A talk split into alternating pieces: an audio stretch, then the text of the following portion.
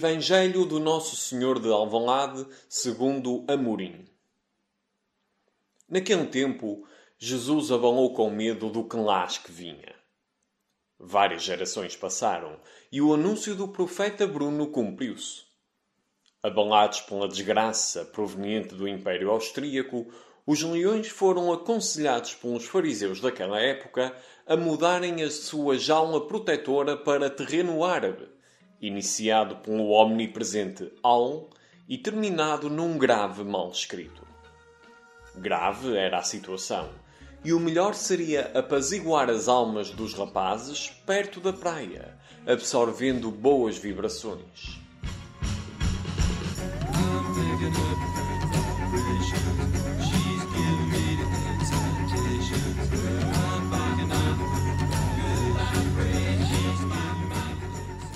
Os anfitriões, que até alinhavam num contexto inesperadamente primodivisionário, resolveram alterar quatro peças no seu domínio.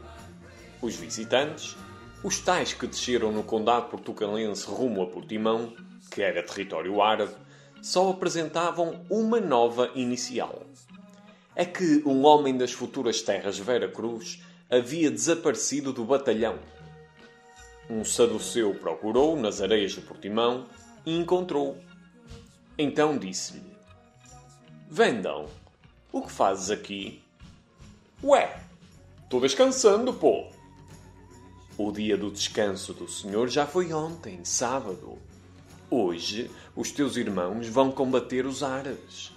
Já não consegues chegar a tempo do início da batalha, mas não queres participar na segunda etapa? Quando começa essa segunda etapa? 22 horas no recinto. Estou me lixando para as horas locais. Que horas serão em Moscovo, na segunda etapa? Aí, meia-noite.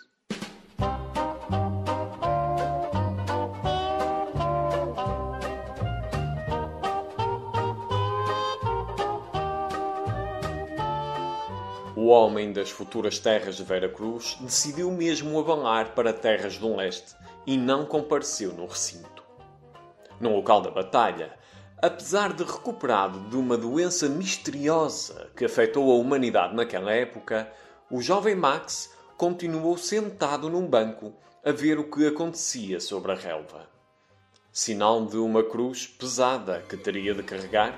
Tu és para mim o sinal da cruz, da cruz pequenina.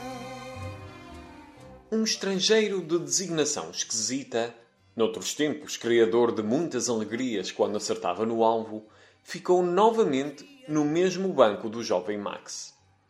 Um fariseu perguntou ao comandante Amorim: O esloveno está novamente castigado? Castigado? Não. Mas está fora da batalha outra vez. Eu nunca solicitei a presença do Sporar. Quando decidiram ir resgatá-lo de barco, quem comandava a nau? Era o comandante Silas, não era eu. Saw me banging on the sofa. It wasn't me. I even met her in the shower. It wasn't me. She even caught me on camera. It wasn't me. She saw the marks on my shoulder. Indiferentes aos diálogos decorridos nos bancos e nas areias, os leões iniciaram a batalha com os árabes com pressa de resolver a lida. Logo nas primeiras trocas de golpes de espada, dois nunos demonstraram que pretendiam exibir mais ações do que palavras.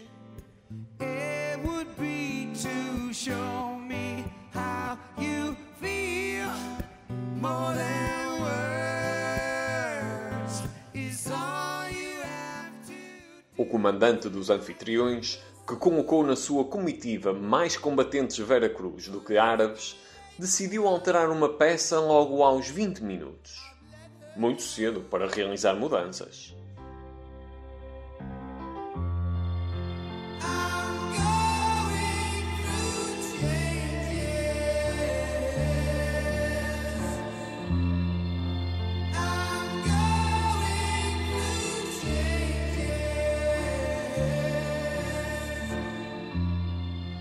Já tinha o combate iniciado quando, no país ao lado, profetas hispânicos anunciaram a chegada de Dumbiá.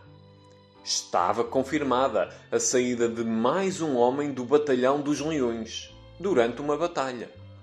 Momento estranho para se ler publicamente um pergaminho. Estranha foi também a atitude dos leões no território árabe. Depois de os nunos terem dado vantagem ao seu batalhão, os combatentes de Amorim praticamente olvidaram o ataque, vendo o batalhão de Portimão crescer e ameaçar até à pausa. Já na segunda etapa, que verdadeiramente não contou com a presença do fugitivo que só quer saber das horas em Moscovo, um compatriota desse fugitivo iria entrar no campo e ajudar os árabes. Mas um fariseu, senhor da lei e possuidor de 30 moedas na sua mão, ofereceu esses metais ao homem das terras de Vera Cruz.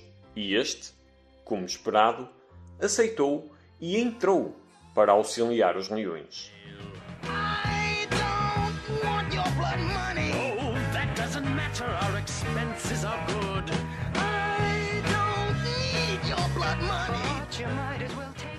A doença misteriosa que afetou a humanidade naquela época não permitiu a presença de apoiantes no campo de batalha. Mas no exterior do recinto ouviam-se vozes da multidão que pedia para o juiz terminar rapidamente o duelo. Há muito que se tinha visto quem sairia triunfante daquela disputa, e o desafio ameaçava arrastar-se sem suscitar muito interesse e sem. Ah! Acabou! gritava a multidão. Aleluia! I heard there was a secret chord that David played and it pleased the Lord. But you don't really care for music, do you? Well, it goes like this the fourth, the fifth, the minor fall, and the major lift. The baffled king composing